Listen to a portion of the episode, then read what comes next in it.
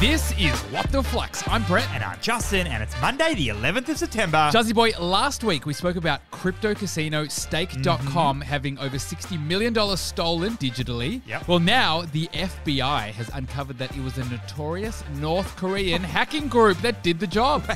B-Man, speaking of hacking and rigging, have you ever heard of the Australian-Romanian dude who rigged the lottery, won 27 mil? I recently found out. Yeah, fascinating story. It is going wild in the Flux app, and if you haven't seen it yet, you've got to check it out because you do not want to miss the basic maths trick. Three mind boggling stories today, Jazzy Boy. Let's do it. For our first, Australian Super, Australia's largest superannuation Mm-hmm. fund, is in hot water for costing its members $69 million in extra fees. Not the super. Tell me more. So, Jazzy Boy, Australia Super is the biggest super fund in Australia. They invest over $270 billion on behalf of their millions of members. but according to ASIC, there were 90,000 Australian Super members who had multiple accounts with Australian Super. We're talking 69 million bucks in fees for duplicate accounts. But Brett, Australian Super has already refunded the amount to its members years ago. So why is ASIC suing? Well, they flagged it with Australian Super in 2018, but Australian Super only rectified this issue in late 2021. And B man, when it comes to superannuation and of course the value of compounding, every small delay counts. so, what is the key learning here? Compounding is often called the eighth wonder of the world for good reason. It allows your money to grow exponentially over time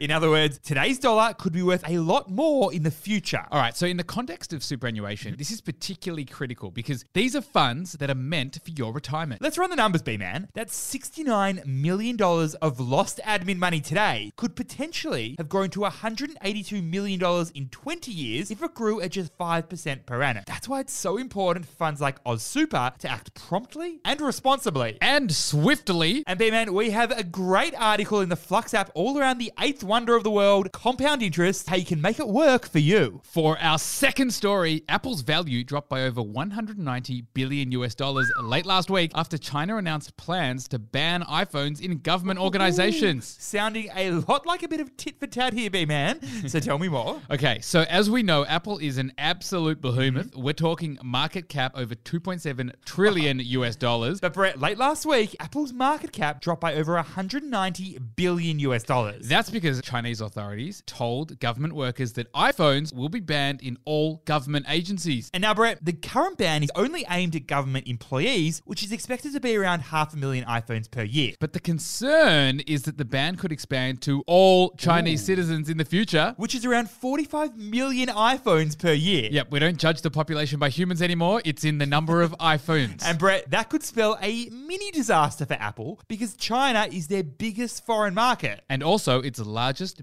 manufacturing base. So, what is the key learning here? When politics and business collide, no company is safe. You see, B man, when national interests clash, like China and the US, companies that are operating across both of these countries are often caught in the crossfire. And right now, Apple is no exception. We know that many countries like the US, Australia, they force their own government employees to remove TikTok Yep. from their phone. Western countries are trying to reduce their reliance on Chinese hardware and Chinese software, and it looks like it's the same vice versa. But for Apple, which earns one fifth of its revenue from China, it seems like it may just be collateral damage. For our third and final story, Nine Entertainment is primed to secure the Melbourne Cup broadcast deal after Seven West Media pulled out of the running. The race that stops the nation, or at least used to, is causing some beef between the broadcasters. Gallop me through this one, Chuzzy boy. All right, well, Seven West Media is the media arm of the Seven Group that also owns the Seven Network. They also trot around with the West Australian and also the Sunday Times newspapers. Now, B man, Seven and the Melbourne Cup, they go together like a punter and its losing betting slips. In fact, the Melbourne Cup was on Channel 7 for 17 years between